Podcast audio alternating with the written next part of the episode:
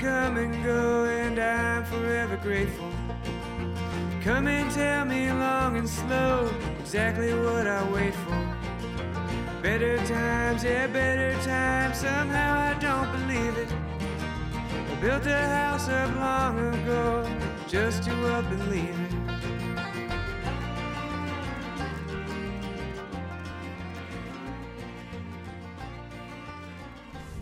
All right, let me set the scene for you here. I just got done running the dogs, and uh, we've got camp chairs, Boundary Waters table, and a Goal Zero with all the podcasting equipment plugged in. And there's a gravel slash sandy road leading off into the horizon. The skies are a little bit cloudy. We've been dodging raindrops, so hopefully the uh, the weather gods let us record this podcast without getting dumped on. Um, we have a great conversation for you on this episode. A little bit of bird dog talk and a major public hunting access announcement for the state of South Dakota. Joining me for this conversation, welcoming back Jared Wiklund, Director of Communications for Pheasants Forever and Quail Forever, Jake Hanson, Development Officer for Pheasants Forever and Quail Forever, and Ben Brettingen making his uh, On the Wing podcast debut um, from onX, uh, the regional manager for onX Hunt. Uh, so we'll go around the horn. Fellas, first of all, thank you very much. It's been a, a fun morning running dogs with all of you. Um, go around the horn and have you introduce yourselves. I, I know, Jared, you've been on a number of times, but if folks are coming in for the first time, uh, tell folks who you are. And, and let me first congratulate you. Uh, Director of Communications is a new title. Oh, thank you, thank you. Yeah, I appreciate. It.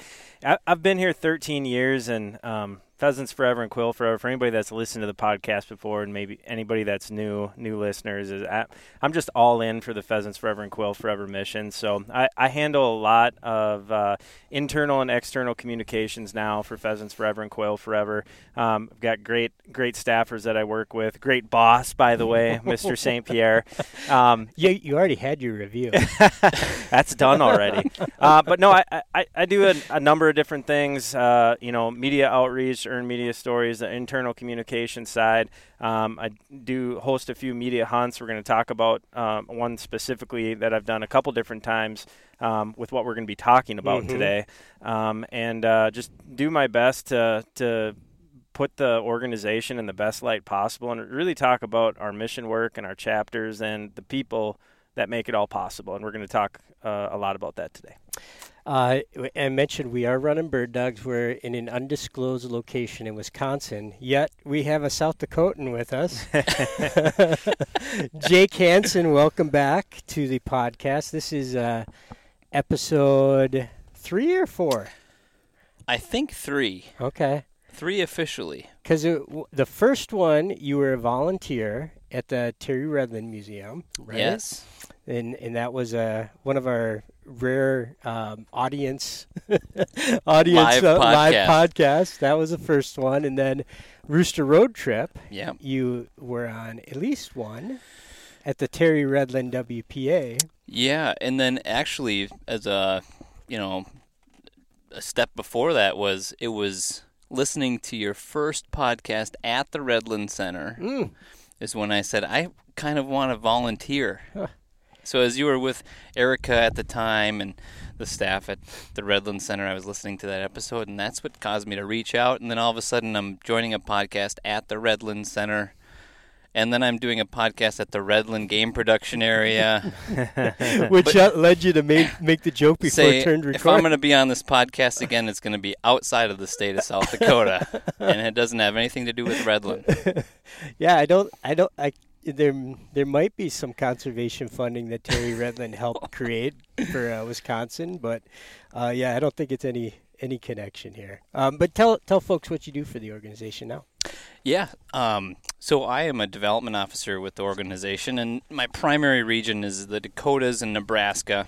Uh, so you know, the title development officer. What does that mean? Mm-hmm. And uh, so I've got the privilege of working with a number of very generous individuals who share this love of upland hunting and conservation that I think we all do, and, and probably every listener uh, to this podcast has as well.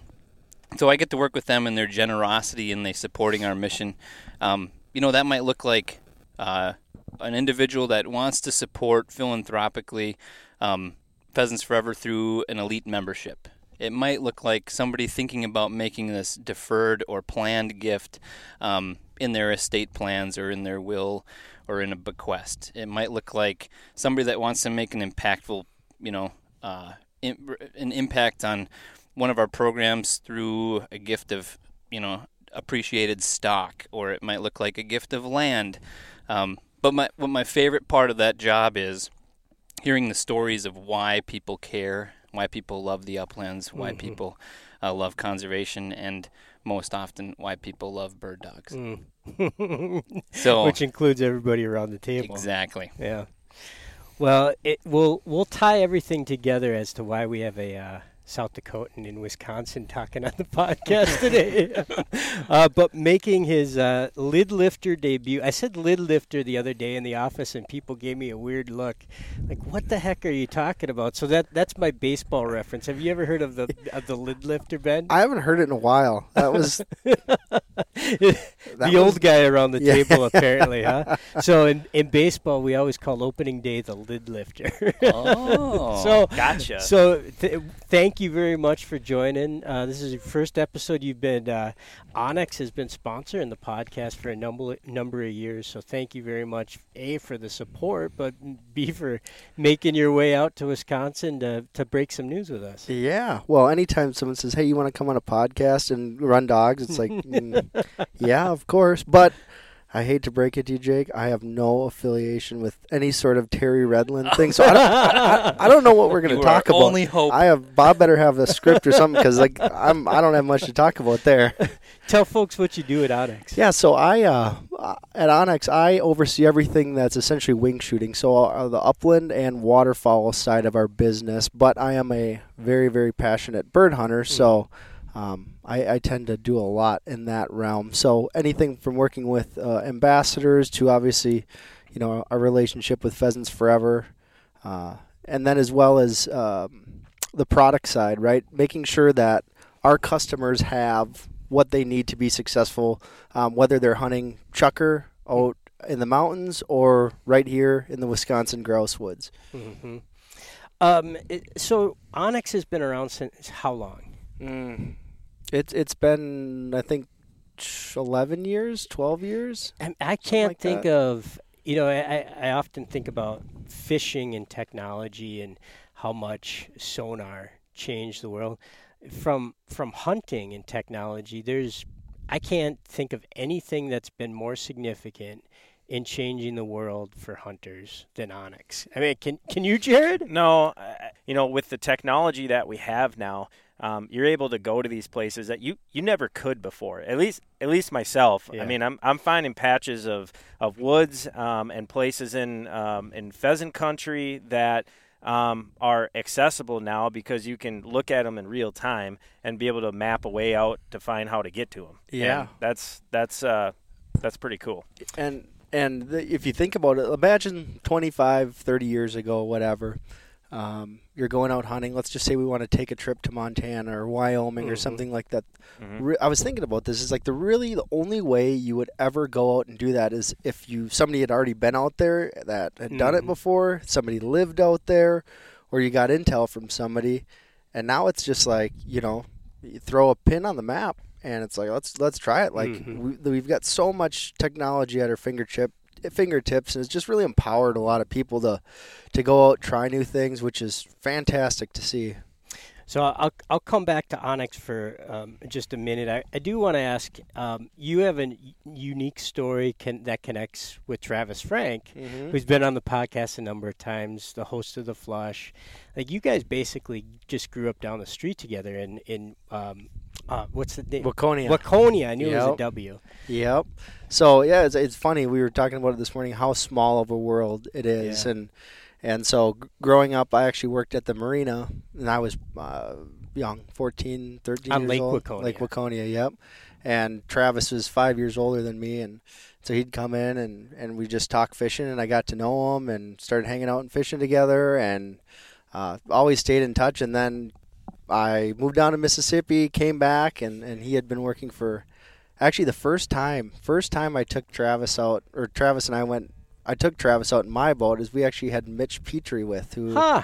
who was at the time was at Ron Schara, Yep. and that was kind of like first intro type deal. So it was like, oh, so I was there from the beginning of No Travis's ki- Ron that- Schara. We just had Mitch on the sh- on the on the podcast talking about the um, the season premi- premiere of the Flush and Outdoor Channel, and he told the story about going fishing with Yeah. Travis. That's, yeah, and once again, small world. And and um, you you worked for Minnesota Sporting Journal for a while, Yep. right? And then you went to Primos, and that's what brought you to Mississippi. yeah, yeah. So I I had done the did the magazine route. Then I actually worked for In Depth Outdoors and filmed ice fishing shows. And That's so right. That's right. like PTSD, like 26 weeks all winter long, every single week. And so I was like, hmm, let's move from the furthest northern point in the country to like dang near the furthest south. Mhm. So I was like, I will not see ice down there. yeah. Uh, bird dogs. That's what we were doing um, just before we hit record. So I'd like to just go around the horn a little bit. Have you each tell me about your dog, breed, name, and what you're working on, and what you saw. Um, you know how how your dog did today. So we'll start with uh, Jared and Jaxie. Yeah, Jaxie, Jacksonian. Um, I've got Jackson. He is a 11 and a half year old uh, English pointer or pointer, however, whatever connotation people want to use. But um, you know, Jaxie's getting older. Uh, he's a he's a veteran. He's a senior bird dog. Um, you know, I don't. I don't get as much time as I'd like to, honestly, throughout the summer and leading into fall to work them. So this was great to have them come up here. But I find that you know when you get dogs that are are that old and have that many seasons under their belt, um, it's it's kind of easy for them just to click and go. And they, yeah, I, I know what I'm looking for and I know what I need. So we had a nice run. Uh, the first run we we walked for well we all walked for an hour, and I got into uh, two adult birds and uh, Jaxie pointed them and I got them got them on video, uh, going up and going up and flushing them and and then uh, we did one smaller run here and uh, I think uh, Jake and I were together and we got up one more sharp tail and that uh, that was our, our run for today. It was it was very it was very nice. It was great to be outside and watch watch the old man do his work. So uh, and going around the table. Uh, so Ben, you have a monster rig with uh, eight holes for eight dogs. You so you're halfway there. Yes, I- and I'm I'm working my, my hardest at filling them. But uh, if anyone's renting like out a room where that I could have eight dogs in, because I will be kicked out of my house. so so what are the four pups you had with you this morning? So so the dogs I had this morning, uh, my oldest is Annie, who's a Deutsch Drahthaar. Um, and she had a spinal stroke probably three, four years ago Hmm. now. So she doesn't get along great. One back leg's a little, drags a little bit, but she's got, I mean, all bird dogs, they've just got a ridiculous amount of heart. They Mhm. don't want to stop. So she came on that shorter run and just loving life, acting like she was three years old. So uh, then I've got a six year old or seven year old Draught, Herb named after Herb Brooks. That was that was the funny thing about I got him when I was in Mississippi, and everyone's like, "Who's Herb Brooks?" like I don't get it. uh, so uh, then I've got Amos. So for folks that are listening and might not know Oh. who Herb Brooks, I, I know, like I we all know who Herb Brooks is, but you know, so give us the Miracle on Ice 1980 um, gold medal, right? yeah, so yeah, Herb Brooks, Minnesota native. Just I mean, he's a legend Mhm. in these parts. So if you don't know who he is, go watch the movie Miracle. Do some googling. Just tremendous career in hockey. So Gophers, the Olympic team. Yeah, it was Huskies. Yeah, the Husky. Can't forget about the Husky. Uh, yep. So, uh, and he is a he's a machine. He's a hell of a pheasant dog. Mm. Um, so yeah, fun fun dog. And then moving on is Amos, who is a two just turned. He's about two and a half year old pointer, English pointer, whatever you want to call him. And Um, that is a dog that really. I mean, it's it's my first. I would consider true bird dog, like we were talking, not necessarily versatile dog. So, uh, it was a whole new learning curve with him. He is just a fur missile. Hmm. I mean, I saw a couple times he touched like seven, eight hundred yards today, Hmm. and I was trying to hack on him, but he's just a really fun dog, really exciting dog to run behind. Seven hundred or eight hundred. That's a ways. Wow. Yeah, So you're just watching on the screen. yeah, pretty Yeah. much out here. Like it, it, when you're out west, it's nice because you can you just see a little white speck roll across the prairie. Eventually, he'll kind of come back. But Do you do horseback running Uh, at all? I, I have done a little bit. I want to do more. Uh-huh. I actually have done. I did a trial out in North Dakota with them, and that was really fun. Yeah. It takes a lot of dog to run horseback, though. Yeah. Well, your dog's are running seven, eight hundred yards. Uh, you might have enough dog there. yeah. So uh, lastly is is I've got a five month old English setter named Fred, and this is uh yeah he he- he's young pup Mhm. just kind of getting out here and really just experiencing everything, experiencing life on the road. Mhm. Uh, hitting new different types of cover, so it's just fun to see him. I mean, he's still a derpy puppy, right? He'll he'll run around. We got into a few birds, and and he'd he'd chase after them, and then all of a sudden he'd see a butterfly, and just like he's got he's got an awesome personality. He came back and there was there was a fly bothering him, you know, and he's standing at one spot trying trying to catch it. So yeah, he's got a great personality. That was my like my little brother playing left field in little league. oh, there's a butterfly. yeah, it's funny because Amos came out of the wound just like bird heat-seeking missile, Uh-huh. and then Fred's like, "Oh, this is fun. Yeah, I like this bird funny. stuff." um, so yeah, it's that's kind of a, a rat pack. I got a little bit of everything. So, but we had a good day. We had a really good day. I started off running Amos and Fred. And Amos had uh, had it started with a stop to flush, uh, found a single, and then had a, a broke covey fine for our first run. Uh, all adult birds in that Hmm. one. Then we made a short loop here, and he stuck a really nice covey of young birds, probably uh, 15 birds, Hmm. and and there was a brood of birds. With I mean, there were I think there were four, three, four, five adult or four adults in there, and then some young ones. So that Right. was uh, that was super fun. And then kicked out a single right by the truck. So it was a very productive day. Good morning. Yeah. All right, tell us about Jeb. Jep, Jep, Jep with Jep, P. Jep. Yep, with a P. So I think since I've been on this podcast last, I've doubled my dog power. Mm. Um, and uh, but I've only brought one today, and that's Jep, my six-year-old German short-haired pointer. And um, doubling my dog power was intentional because I had a lot of injuries with Jep last year, Hmm. uh, paw injuries uh, especially, and they started right away in our first hunt of the season when we were in Wyoming. So my intent here today, you know, not only to join you, but was uh, a couple of things I wanted to work with him on. And one was conditioning, and I was anticipating this to be a little bit warmer. Mm. Uh, but as we all gathered this morning, we had to sit in our vehicles for a few minutes. Right, little Uh, rain. A little rain, which was much needed. Mm-hmm. Um, so I didn't get, really get my heat conditioning in this morning, but uh, it's always good in this type of terrain, which is a little bit different than South Dakota. Mhm. Just working on that paw conditioning, Mm. so we're you know building up a tolerance here as Sure. the season's only about a month away. So and it's always good to get the, the dog on live birds. So we've Yeah. been we've been tossing a lot of dummies all summer long, so. It was pretty exciting for him today to to, to flush Get a few grouse. Get some uh, nose cocaine. hmm Um, all right. uh, What you know, since Ben's here, um, we're gonna make this shout out to onX Hunt Extra Special. Uh, ben, thank you very much for being a national sponsor of Pheasants Forever and Quail Forever, and uh, sponsor of On the Wing podcast.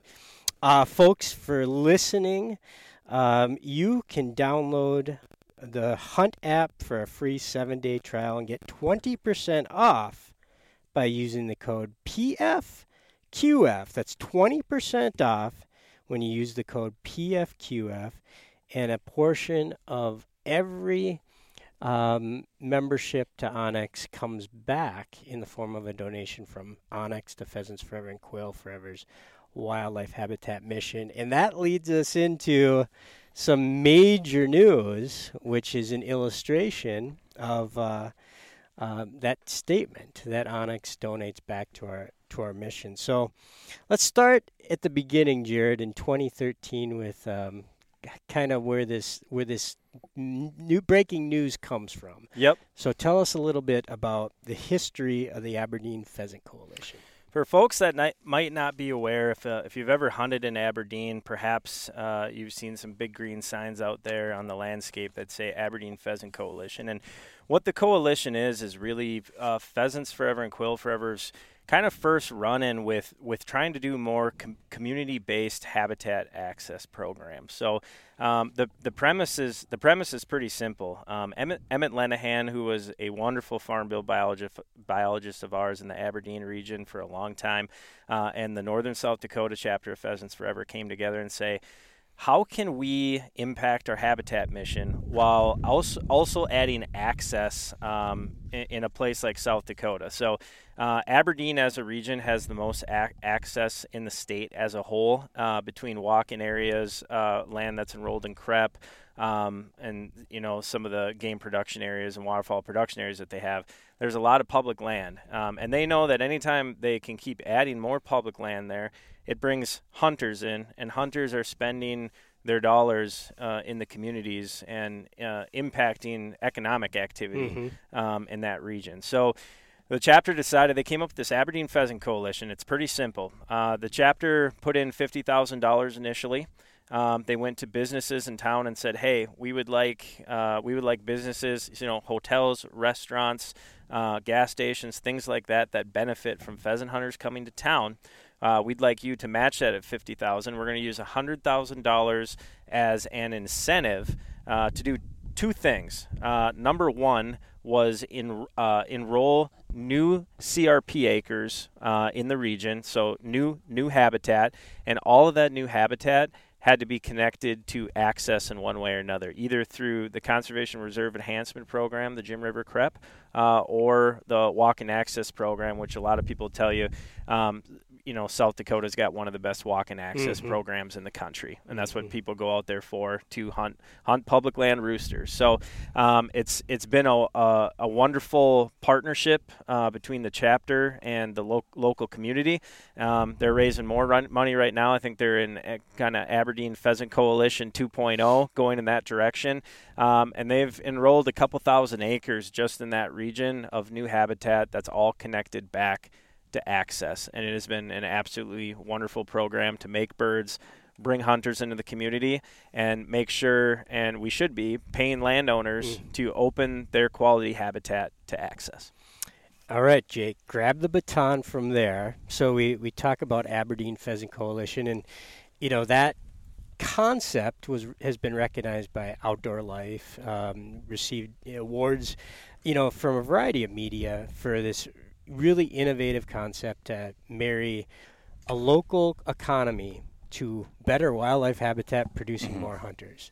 Then what? So Aberdeen Pheasant Coalition is established. It's gaining traction, momentum, getting people excited. You're you're absolutely right. Outdoor Life provided them with an award, um, a pretty significant award. Open Country Open Award, Country yep. Award. That's what it was.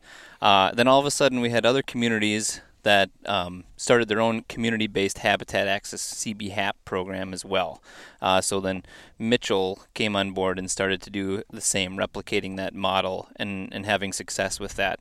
Chamberlain, South Dakota, did the same.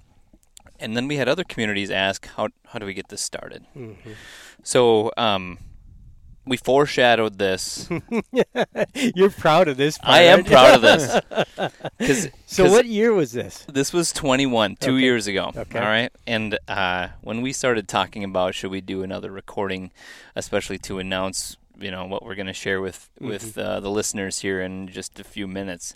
Um, I had to go back, and that was a podcast that we did with Andrew Vavra on the Rooster Road Trip after a great hunt. At we the had Terry Redlin. at the Terry WPA. Redlin WPA, right? All comes So back to is. Terry. There you go, we Terry. go. we landed that plane. Um, but we had we had also spent the day before hunting some of those Aberdeen Pheasant Coalition properties, so those private lands enrolled in a public access program in a long-term habitat program as well. And what we had been working on, I was a regional rep at the time uh, in South Dakota, and our state coordinator at the time had been working with our leadership team, um, putting an idea together and hoping that we could manifest that dream of raising a significant amount of funds to impact a significant amount of acres through the same model statewide. Mhm. And uh, it's come to fruition. And so, so tell us about public access to habitat or path. yeah, so, So we need a breaking news sounder. I need I need some sort of click effect here. Drum roll. Oh, that was good.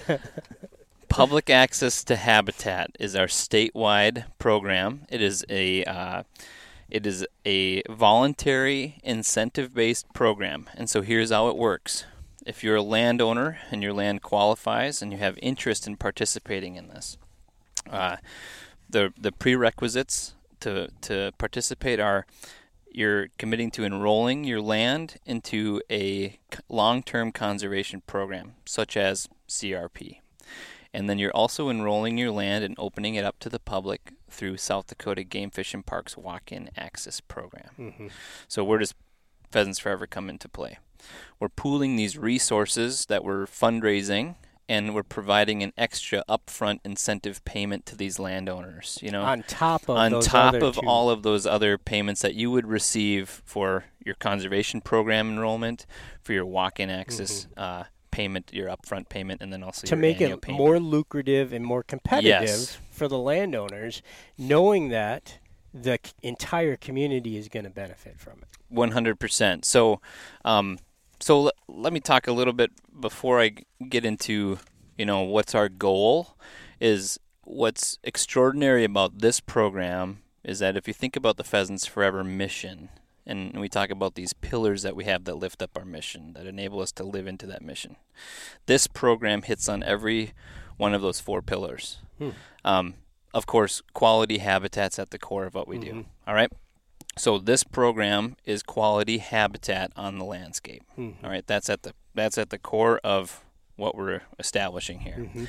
The next thing, of course, is our second pillar, not in any particular order here, but public access. Mhm. So we're creating more acres across the state uh, that are you know accessible to the public for recreation and hunting. Right. This is directly correlated to our advocacy pillar. All right, so it's it's very much uh, supplemental or related to, um, especially the Farm Bill, because one of the important programs in the Farm Bill, not only uh, in addition to CRP, is that voluntary. Uh, Public uh, access yes. habitat incentives program. Yep. VPA So VPA HIP. HIP. Yep. And so and and that's what provides state agencies with a significant amount of funding that they can put into these voluntary programs, walking right? programs. Exactly. So the more funding that the state of South Dakota receives for f- from VPA HIP, um, that's the more opportunities for walk-in access they have. We're supplementing that. You know, we're Mhm. we're we're helping drive that program and supplement VPA HIP. And then, of course, as we create more opportunities for hunting across the landscape in all corners of South Dakota, um, we're creating more opportunities for new hunters to Mhm. experience the uplands. And that's one of the most common stories that I hear about as a development officer is public access is so important to us because we hold these memories we have, you know, in the uplands with our bird dogs and our families because of the public access opportunities we had growing up. I hear that all the time from from our generous donors. What's what's one of the most common core reasons why they support our organization or they want to be involved in conservation is because of opportunities to access land. Hmm. And so it hits on all of our mission pillars, um, and it, it's I, I'm just so excited about this program to see where it's going to go, and it's already it's launched before we wave that starting flag here in, in a number of ways. And an, another person we got to give a shout out to is Matt Morlock, who who doesn't work for the organization anymore. Has gone on to work for um, NRCS in Mhm. South Dakota, but a dear friend of all of us and instrumental in, in conceptualizing this with the entire South Dakota team. Yeah, um, I had the, I had the opportunity to see Matt a few weeks ago for a cup of coffee, and I brought him as we're sitting here recording this podcast. I brought these copies of our overview of the program that outlines all of the facets of what's going into Path, and I brought him one of these. And uh, you know, if he listens to this, of course, he he knows his reaction to it. But all I'll say is he was pretty proud that this has come together. It was well, a dream for a long time. Yeah, Matt. Matt's been a well, has been a terrific coworker and friend for a long time. And I, I, Matt, I'm. This is a message that direct message that uh, I am intending to come hunt with you again. so, thanks for for everything that you've done to help us get to this point, Matt. And we'd be amiss to give a shout out to one of Matt's leadership team members when he was the state coordinator, who's still one of our senior farm bill biologists, Tom Zinter, who one day out of the blue called as we were kicking around ideas for names for this program. He said, Well, what if we just call it Public Access to Habitat? Hmm. And at the time, I thought that seems a lot simpler than all these crazy names we were throwing around. And he goes, Let's call it the PATH program. So he gets the credit for coming up with the name. Um, all right, so so uh, somewhere along the way, and I don't know this story, Ben. How how did how did you get first introduced to this concept, and tell us about that story and your reaction? Yeah, so it was. I mean, it was a, a kind of a roundabout way that uh, that we got here, and and really, it was just being in the right place at the right time. So, um, you know, we've been longtime partners of, of Pheasants Forever, and absolutely love everything you guys do. I mean, you make a tremendous impact across the entire country. So we are super proud to be a part of it. Um, and if, if, if there's listeners out there that don't know, onX uh, from from the beginning has been uh, a huge public land access advocate. Um, that is one of our, our main. That I mean, you know, there's there's a lot of issues across the outdoor world right now, and we have kind of planted our flag in access. So Yeah, you Um, guys have been really instrumental, landlocked acres, and, Yep. and supporters of the our efforts for, like you said, a decade. yeah, So you guys really are active and, and it's very supportive of all public land hunters. I didn't mean to cut you No, off, but no, it's no. just it, it's really eye popping what you guys do to support um, the public land hunter. Yeah. So, um, so yeah, like you said, that's a good point. Uh, we had the walk-in, or sorry, we had the landlocked, and then we had the corner locked reports. And if you don't, if you don't know what that is, um, they're very interesting.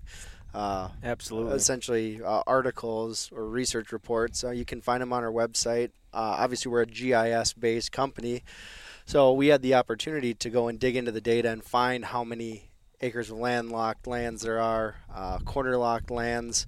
So we just happened. Our next one happened to be uh, walk-ins. Hmm. So that is will be coming out here uh, in a week or so, a couple weeks. So.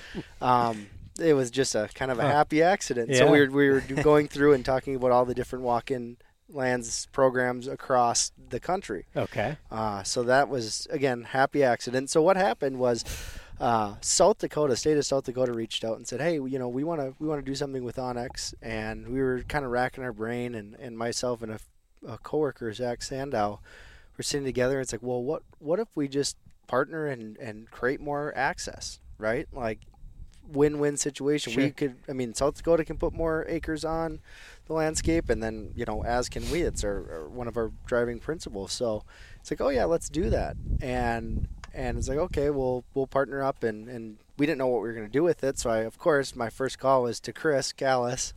Uh, Who's the director of corporate part or vice president of corporate partnerships Yeah. at uh, Pheasants Forever and Quail Forever? Yeah, so I called him. I said, "Hey, Chris, I've, we've got this plan with South Dakota," and he had been talking to, with South Dakota as well, and and he's like, "Oh man, we've got this this new program. It hasn't launched. Like we don't have anything really yet, but we've got this idea and it's happening." Huh. And we're like, "Oh, this sounds interesting." And this was, I mean, I don't know how early on this was, but it was like, "Yeah, we don't have anything to show you, but this is." And then they, they brought up the you know what at the time I called community based habitat or mm-hmm. habitat access habitat program or whatever. And I always thought it would be such an awesome like uh, like just so smart to be able to scale that Aberdeen model. Mm-hmm.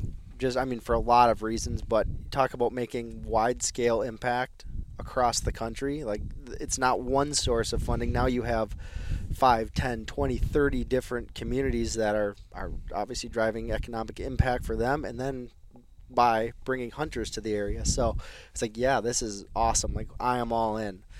And, and so South Dakota had, had contributed some money and then it's like, well, we need what was it? Uh, we need 250,000. And I- Yeah, well, I think that's a good segue into Yeah. uh, sharing a little bit about what the goals are. Sure. So you call Chris Callis. Mhm. Chris calls me and says, "Hey, Jake, I know that you're working on something. How fast can you get this?" to me?"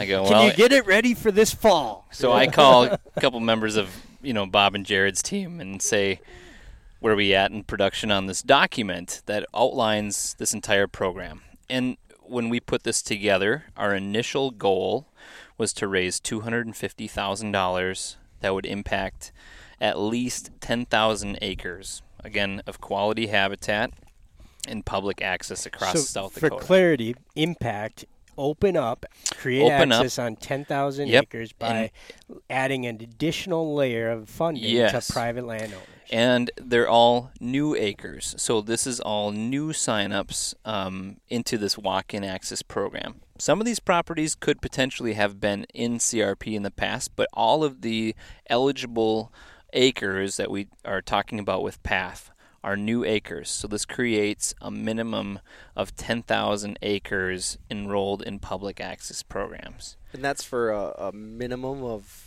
10 years? Yes, so Yep. we're asking that. That's the long-term commitment. That's the commitment that you make when you enroll your lands into this with the walk-in access program, and then also, you know, most likely your conservation program as well.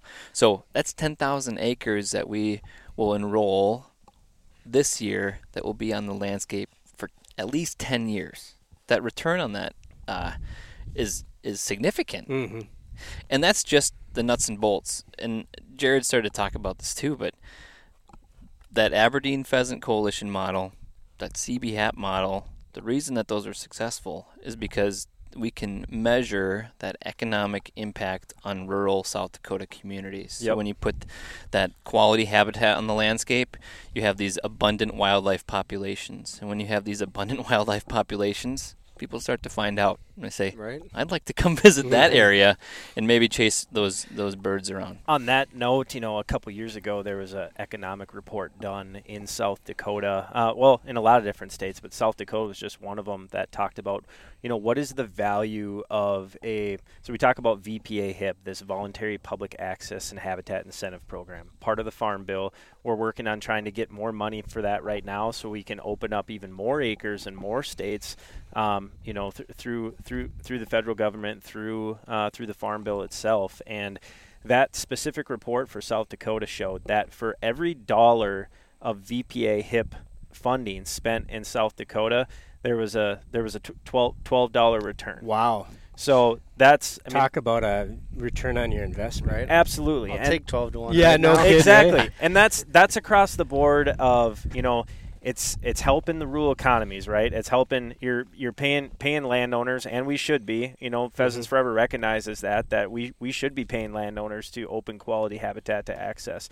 Um, so you're you're getting that out of it. You're getting hunters are coming in and, and using those because we're creating creating more birds at the same time. And they're going to the mom and pop stores the gas stations the restaurants the hotels and spending their money. And then that's that's what makes it easier for us uh, pheasants forever and our chapters and our partners to to go to those communities and say hey we're helping we're helping bring this in. Let's create even more acres. And that's that's where you get the community buy-in and that's that's sort of the um, the sticking point I guess for this community-based habitat access program it's it's the way of the future and this this path program and what we've got going on here and, and built through um, you know Aberdeen Pheasant Coalition it's it's all coming to a head now and I, I think you're going to see a lot more of this in the future which is great So I'm going to circle back to the goal.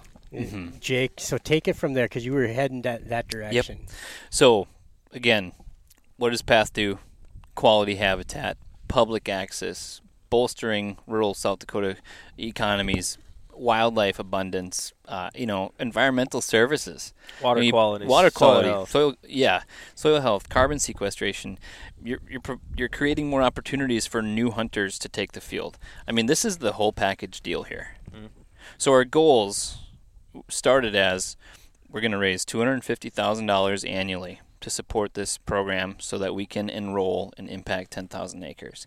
And then beyond that was we're going to do that every year. This is going to be our annual goal. And so, you know, who does that involve? And this is where that local model of mission we're, we're building that on a statewide scale so that we can pool these resources from many sources together. So chapters, individuals, businesses, you know, uh, community organizations, and then of course important corporate partners that are helping further our mission as well. Enter onX and South Dakota Tourism, Yeah, right? Exactly. So, uh, you know, the, again, picking up on the story, it was like, man, like this is super cool. Yeah, we're gonna be involved. South Dakota wants to be involved, obviously, right? And then we are thinking, it's like, yeah, we'll we'll pitch in, and and then Jake and Chris said, like, well, this is what it's gonna cost to kick it off, right? And we were sitting on it was actually Zach and I were sitting on a Zoom call. and We look at each other. And you kind of got that grin, and I was like, "Yeah." I said, Let, "Let's just do the thing, right? Ha! Like, let's make it happen." And Well, th- I, you guys must have looked at return on investment there too, right? Because I just don't think there's many places where you can you can put up like raise our hand. We're going to put in two hundred fifty thousand dollars, and we're going to get ten. We're going to get ten thousand acres back out of it for Yeah. for ten years. Well, and that's the biggest thing, right? I mean, and I was going to ask you about this, like that juxtaposition between permanently protected habitat, Mhm. um, you know, whether it's WPA or walk-in areas, W or not W- walk-in, WMAs. WMAs, Yep. um, versus walk-in areas. Um, obviously, land is not getting any cheaper, right? Mhm. Like it's just expensive, but by you know utilizing all these programs, right? Mhm. Like we can create a lot of access, a lot of acres um, for less money than it would take to permanently protect. And obviously, both are important. Right. But Yep. um, They both have a role. And the other thing is like there there's been a surge in hunting and fishing Mhm. i- since COVID, right? And I'm sure you've seen it. Like places are getting busier. Mhm. There's there's a lot more people recreating, which is fantastic. But in the same breath, like to maintain that quality of experience, like we got to do something about it. Yeah. and, and that's not just uh, coming from us as you know what you guys as Pheasants Forever or or or me from onX, right? That that's I think something every hunter should be thinking Yeah. about. Like, don't look look over at Pheasants Forever and all these corporate partners and say, "Well, you guys do something about it." No, it's really like it's everyone, right? And and I think this with the Path program that really helps pretty much set the framework for people to continue to support. And that's a good segue. And so, first, let's stop here and say thank you. Right? so, South South Dakota Tourism and onX stepped up and has covered the that first 250,000 initial goal, which was jaw dropping around the organization. Like this is wonderful. You mm-hmm. know, here we have two of our best partners at sea. Uh, you know, they're already making investments in the organization, understand the habitat mission, and once again raise the bar. So, sincerest th- as a public land hunter, as a member of the organization, thank you very much to onX. Thank you to South Dakota Tourism. Thank you for you know it takes individuals to be champions. So Ben, you know, thank you very much personally for making this happen. You know, it, it it does segue into the fact that yeah, we have two partners that have brought us to the goal, but it doesn't stop there. That's that's the goal for 10,000 acres, Jake. hmm Yeah. So uh, I got to take you know that Chris Callis phone call. he said, "How fast can you get this to me to get to Ben?" Then I got to take your phone call, Ben, and call our team and say, "How fast can we get this program ready?" Because you Mhm. won't believe it. Um, Then the, the cool thing, like while this was happening, you go to the leadership team and ask, ask you know, our, our executive CEOs, the head of our, our, our GM of our hunt business, and like, we want to do this. They're like, they look at the look at the acres numbers, like, this is not, this is like, where's the, where's the fine print here? Like, ten thousand acres for ten years, like, mm, this is too good to be true. Huh. I was like, uh uh and they're like, oh yeah, done. Like, mhm. take care of it. Wonderful. So it's like it is super. It's amazing to work for an organization that is like, oh yeah, like we are so invested. I mean, didn't even think twice. So I'm hardcore hunters and hardcore into conservation. Right? Yeah, mm-hmm. so cool. So proud. So what we'll do uh, is this this program. Um, if, I mean, if you're listening to this podcast, this program has officially launched to the public. And uh, while our initial goal was 250,000 to support that enrollment of 10,000 acres, as long as we continue to raise the resources needed and there is that demand on the landscape with our landowners for enrollment in this program, you know, the sky's the limit. There's no limit in this program as far as the number of acres annually. The the limiting factor is making sure that we raise enough resources to support the program.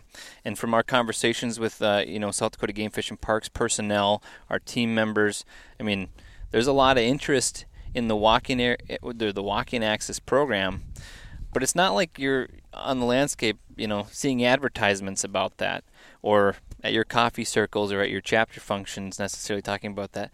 All of a sudden, when Path gets out in, in, in the wind, uh, it's going to increase the demand. Mm. And so 10,000 acres, Ben, that's incredible. We're going to do even more this year, too, though. Oh man, that just gets me fired up. Makes me want to go to South Dakota a bunch. and and you know we're recording this in in August, and so it, that's gonna all happen super quickly here. Yes. So um, September 1st, 2023 is when our team and South Dakota Game Fish and Parks are going to officially be ready for enrollment. Between now and then, um, you know, folks can still call and inquire. Uh, and of course, there's already individuals, landowners, that have said, you know, we'd be very interested. Please let us know when, when you're ready. So, September 1st, 2023, the official enrollment of the launch of the program. Um, you know, Bob, I think what we want to make sure, folks, if you're a landowner or you know a landowner or you're going to go find a landowner and tell them about this, um, lands that are eligible are statewide in South Dakota. But of course, this is a private lands program opening those private lands to public access. So, of course, this is for private lands. It's also undisturbed habitat. Uh, so, um, it's either undisturbed habitat that's currently on the landscape or it might be uh, being restored to that undisturbed uh, habitat. Um, and then also well managed rangelands. So that's where West River, west of the Missouri River, comes into play. Sharpie um, country. Sharpie country, yep. Um, and you know, there's still pheasants out there. There's there, pheasants out there. Don't kid yourself. There, yep. there's there's but it's a little game. bit different. Uh, yeah, yeah, it is a little different habitat. There. It is. And then there's also going to be some case by case opportunities uh, to open up some landlocked public land through mm. this program as well. Um, now, wh- what do you do next, right? and and the team that's uh, you know driving this is our farm bill biologist team. So. Do we want to jump into that, Bob, or yeah, should we yeah. wait so, for the so, end? No, no, that's uh, we're we're heading there. So if folks beginning September first, they want to learn more information. How where do they go? How do they find out more? Yeah, they they can go visit with any uh, South Dakota Farm Bill biologist in, in an NRCS office, you know, in their local community. Mm-hmm. They can also talk to the South Dakota Game Fish and Parks private lands biologist, who will also be trained in on this program. Um, but the best resource is what, Jared? Oh, the website. It's gonna well, I was one. gonna say that. I thought you meant like they should call you. No, I said they can. Oh. They can call us too, and we can get you in touch with the right people. Okay. And if you do go on the website, go to pheasantsforever.org. Um, underneath the conservation mm-hmm. tab, look for Farm Bill Biologist map. You can find our entire South Dakota team there. Yep. Um, we will have a website available. It's going to be www.pheasantsforever.org um, backslash path pretty okay. easy. Yeah. And if people li- are listening to this, individuals, companies like onX, maybe foundations, and they want to help contribute to open up the next round of acres, um, how do they get a hold of you? What, what should they know, Jake? Yeah, so uh, they should know that my phone is on at all times literally. I mean, I think we, we were talking late last night and very early this morning, just uh, in this group. Together, yes. Yeah. uh, so best two ways to get a hold of me. And, and, and my role in this program is, is, is rallying, shepherding those resources. Um, so, cell phone number is 605 880 1659. And then an email address is J Hanson, H A N S O N. Owen. Owen. At pheasantsforever.org. Yeah. And, um, you know, I do want to share this. There's an opportunity for everyone to take part in this program. So if you're a landowner and you're and you've thought about what are my options, now is the time to go have those conversations. And if you're a chapter, and even if you're a chapter not in South Dakota, but yet you've got members that make that annual pilgrimage to the pheasant capital, um, this is a real opportunity to actually create more habitat with support to this program. Just like what onX is doing and what South Dakota Tourism is doing, you can create, you know, one, two, ten, twenty acres for every $25 increment amount. And that's a tangible difference.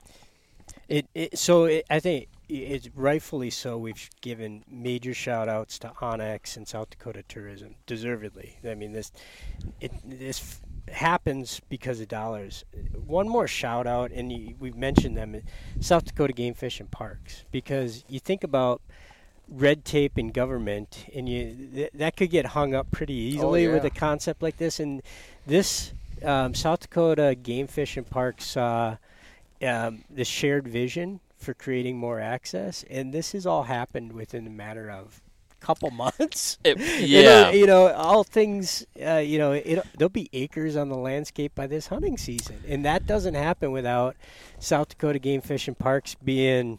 Yeah, we're in. Mm-hmm. We we believe in this too. And that that's really something I wanted to hit on, Bob, is that when you look at the beauty of Pheasants Forever and our partners, whether it's whether it's onX, South Dakota Tourism, South Dakota Game Fish and Parks, is that the the ability to move and shake on pretty cool ideas such as this. Um, you know, it. We've had a lot of meetings on it, obviously, to, to get it out. I mean, we're we're meeting two, two, three Yeah. times a week, to get this off the ground. But I just wanted to illustrate for listeners that from from the time like this idea came up a while ago, but it really came to fruition three month three to four months ago. I mean, really started talking about how can how can we get a program on the ground, and then we got to come up with funding. Enter onX and South Dakota Tourism came in, and right away, boom, you've got two hundred fifty thousand dollars ready to go, uh, tailor made for this project. Um, and then you know we've got to roll it out. So this is all over like a three or four months time span, and that's everything from making making the signs to printing them to getting landowner contracts to doing training with our farm bill biologists and our agency partnership staff that's the magic part about being involved with Pheasants Forever, I think, and just the partners that we have. Um, there, I, I would, I would challenge. There's not many other groups or organizations or places in the country where you can come up with that type of program that fast and delivered on the landscape. And I think that's one of the things that I'm most proud about of, of being a staff member. Yeah, and it's just cool. I mean, and working with with PF and QF, it's like when you give a donation, and you know, I I don't have to bat an eye. I know that money is going to be utilized the best way it can hmm. possibly. So it's really cool just to say like.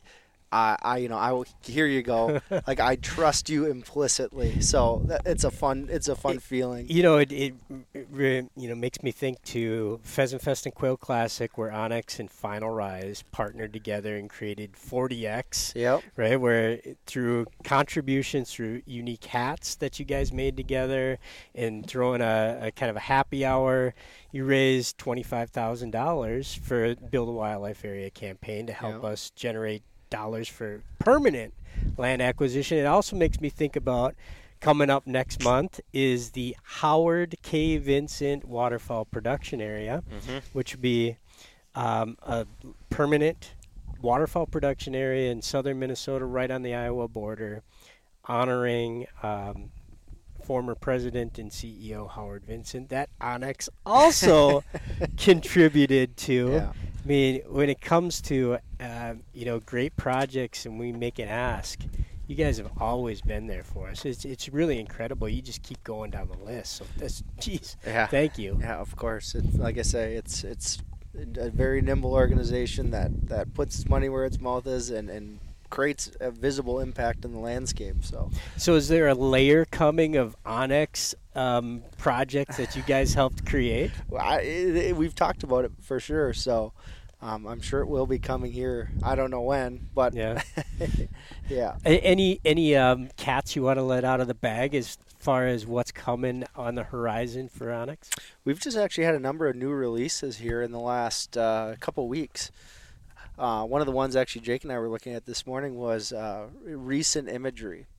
So the thing is, you're looking at your phone, you're looking at the map, and you don't know how old that picture is, Mm. that that satellite imagery that you're looking at. It could be, you know, one, it could be six months old, could be a year, could even be two or three years old, right? Um, so we we created this this new tool, this new uh, base map, where it's essentially uh, all of the imagery is less than two weeks old for the continental Wow. U.S. That's pretty cool. How on earth? I, hey, don't, Satellites. don't ask me, man. Yeah. It's, you guys a government. satellite Can on we- my home? Can Yeah. we see ourselves sitting here on Wow. this dirt road right Yeah. Every two weeks. Yep. So it's it's lower resolution, so you're not going to get you can't pin down and look at houses. But um, you know some of the great use cases uh, for bird hunters are you know I can look at a, a pasture or a potential area I'd be say pheasant or sharpie hunting or Mhm. something like that, and I can say, man, this is this maybe was grazed a little too much. The cover's not great. Um, Or you can physically like see, oh, they had corn there this year yeah. versus soybeans versus wheat. You know what the crop is. Yep. Um, same thing with water levels, right? You know, you get Mhm. uh, drought, excess rain. You can see those water levels on the map. So if you're, What's the name of this layer? uh, so it's recent imagery. So if you, Recent imagery. yep. So if you click in the bottom right corner on your um, your different uh, aerial mapping, Okay. You click on that, and right underneath you'll see a toggle So for recent imagery. Where it says like 2D, HD, satellite, that it's going to be down there. So you'll have it'll go topo, or sorry, yeah, topo, hybrid, and then or satellite, and right below that it says recent imagery. So that's a really cool one Wow, that we're we're neat. thrilled to thrilled to bring that. That'll help a lot of bird hunters, grouse hunters, all that Mhm. kind of thing. So Right. Grouse. Speaking of grousing, you you touched on this a little earlier. You Mm-hmm. you have a favorite layer since we are in the Northwoods, right? Yep. In The- Northern Wisconsin. Anybody who knows me or has listened to this program realizes that I grew up in Duluth, Minnesota. Uh, I grew up in, we had a cabin in northwest Wisconsin uh, the whole time I was growing up and um, hunted the Superior National Forest in Minnesota. I grew up a grouse hunter and didn't have a dog. I was my own dog, right? Um, growing up. And um, really the the layer that's made the biggest difference for me for grouse hunting in the past few years has be, been the forest disturbance or, or the Mhm. tree tree cutting layer. Uh, people say it yeah, differently. forest disturbance. Yeah, But that forest disturbance showing you, you know, when when that forest was last cut or something went through there. Um, I try to find anywhere from that, you know, set seven to ten, seven to ten year um, time cycle, and if I can identify one that's way way back off the off the beaten path, all the better. But you know, we walk a half mile back to that, and I, I that's been one of my successes I think for finding birds is using that layer um, because when you get there, you're assured that it's it's the right uh, age bracket for grouse and for woodcock too. yeah. So You hear the dogs? Yeah, they're, they they, the they, dogs are barking. they love they love that they love that layer too. they, no, they actually want to go for one more run. Oh. Yeah. All right, so uh, let, let us round the corner and, and go to closing thoughts. Any things we might have missed about Path? Uh, anything you want to bring up um, that that we missed? And we'll go around the horn. Start with with Ben. First of all, Ben, again, thank you. It, well, for, it, getting up early, driving through a rainstorm today, and, and doing this, it's super fun. Yeah. Oh, exactly. What else? I, I, there's nothing I'd rather be doing right now than sitting out here after running the dogs, and maybe maybe I could have a beer here.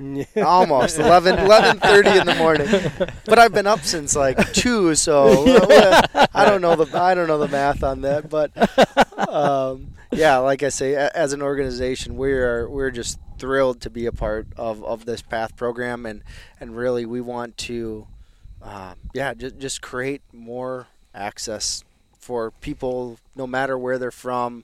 Doesn't matter. You can see you know you can see it all in the app. We've got it there, um, and, and just just provide good times, right? Yeah. Provide it's it's really gratifying to see companies that are involved in the outdoor industry that you know invest money in not only the eyeballs right you sponsor the podcast you get a special code to get people involved which is great that you're supporting the organization but you're also supporting us because you believe in how an organization like ours can perpetuate the business model that you have. So it creates access it creates habitat.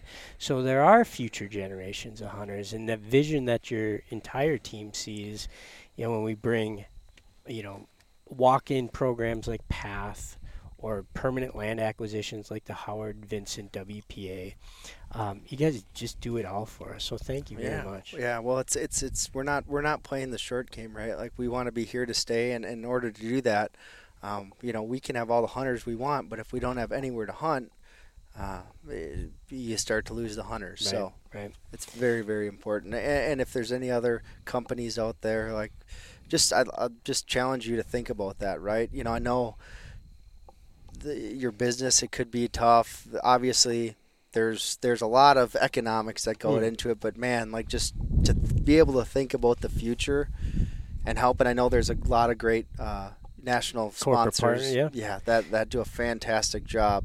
Um, but if you're not one, I would just really encourage you to to take a look at, at Pheasants Forever and and help out because it's been. I mean, not only uh, is it very gratifying as as a company, uh, a spokesman for the company, but personally, right? Like Mm. just to be able to to get to know you and and again that that level of trust is is incredible.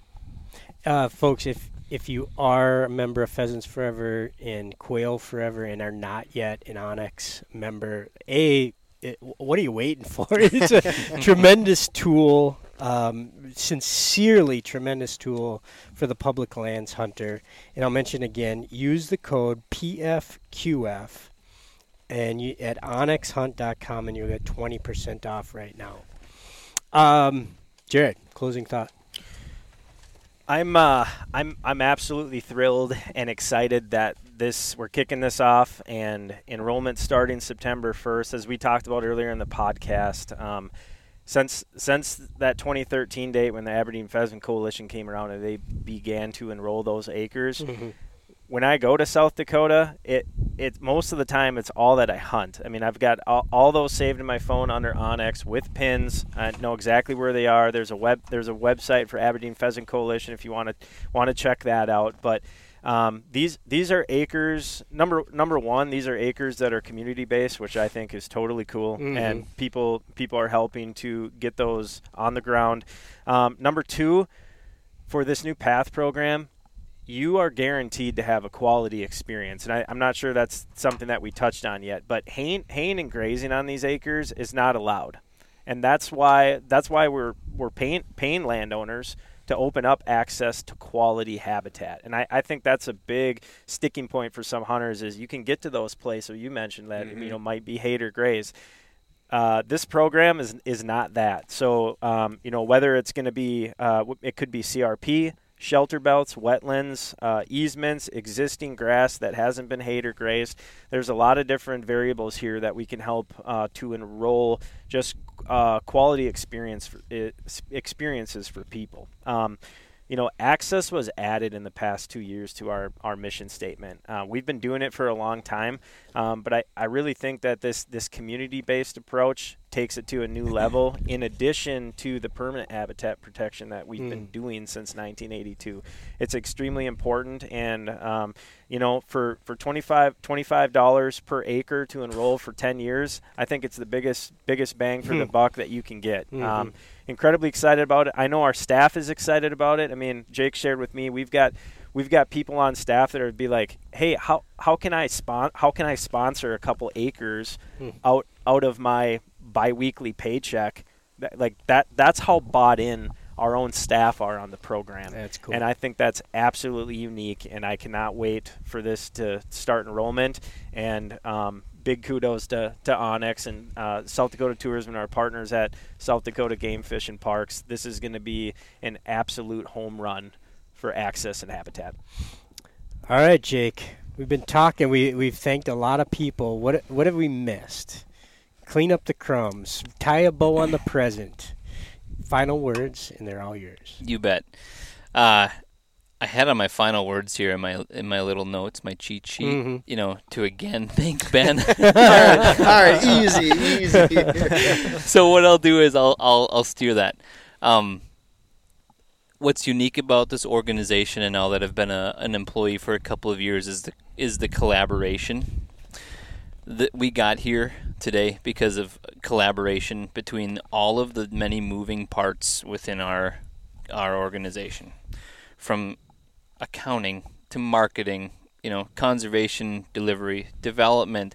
I mean all of these individuals on these teams have come together to create this program. And it's remarkable. And so there's there's got to be gratitude expressed uh, to that team to those teams especially to the south dakota Mhm. leadership team Matt um, Gottlieb. Matt Gottlieb, our state coordinator, our senior farm bill biologists, um, and then the rest of our South Dakota conservation team as well. Um, when we, when Matt Morlock, our, our prior state coordinator, and I would start to dream about this over phone calls, late night drives, one of the things that we said our vision for this program was when you think of path, you think of the best places to hunt in South Dakota Mm. because of that quality undisturbed habitat and because those are the places that hold abundant wildlife. That's the goal here and that's not that hasn't changed. So these acres that we're putting on the landscape and path are going to be the places that you're going to tell your friends about. And and I think I'll leave it with this is that this is a significant chance to be a part of this right now. You know, whether again you're a chapter, whether you are an avid pheasant hunter, whether you are an avid conservationist, whether you're a business owner, and everyone else in between. And I think the tangible return on that investment in support of this program is is remarkable. And so the question is, how many acres are you going to create? how many acres are you going to make uh, happen in South Dakota? And now's the time. J Hanson O N O-N. at pheasantsforever.org. Let's go create some more acres. Let's ra- let's create the next ten thousand. Thanks onX and South Dakota Tourism for the first ten thousand. Let's go make another ten thousand. Hell yeah. Why stop there? Right on. Fellas, thanks very much. Really, really fun uh, running dogs with you and breaking this news. Folks, if you want to learn more, go to pheasantsforever.org. And I'm sure as you're listening to this, it'll be um, splashed over the front of the website. And um, you can learn more. Um, you want to learn more if you're a landowner in South Dakota, drop to the conservation tab, um, to the Farm Bill Biologist page and look up the map of all of our farm bill biologists in the state of South Dakota. I am Bob St. Pierre, thanking you very much for listening. Thanking onX one more time, South Dakota Tourism and South Dakota Game Fish and Parks, pheasant capital of the country for a reason. Hell yeah, let's go chase some roosters. I'm Bob St. Pierre, reminding you to always follow the dog. Something good will rise, folks. Thank you.